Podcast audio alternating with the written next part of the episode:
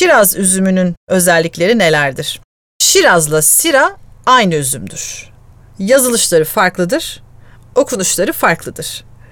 Ama sonuçta her ikisi de aynı üzüm. Avustralya'ya gittikten sonra bu Sira üzümünün adı Şiraz'a dönüşmüştür. Öncesinde Fransa'nın Ron bölgesine ait bir üzüm cinsi olarak biliniyor. İngilizler aracılığıyla Avustralya'ya gidiyor.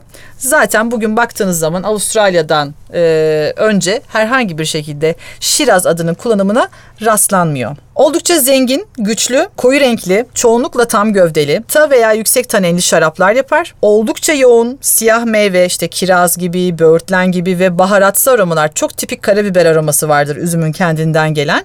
E, ve alkolün yüksek olduğu zamanlarda da böyle nanemsi, okaliptüsümsü kokular taşıyabilir. Çoğunlukla meşede olgunlaştırılır. Çok çok iyi yıllanır şirazlar. Başta da anlatımımdan anlayabileceğiniz gibi Fransa'nın Ron bölgesi aslında özellikle Kuzey Ron doğduğu bölge diyebiliriz. Güney Ron'da da kullanılır ama o Güney Ron'da çoğunlukla Grenache'la kupajı vardır. Kuzey Ron'da tek başına şiraz olarak karşımıza çıkar. Avustralya'da ise özellikle Barossa, e, Margaret River ve McLaren gibi bölgeler şiraz için en önemli bölgeler diyebiliriz.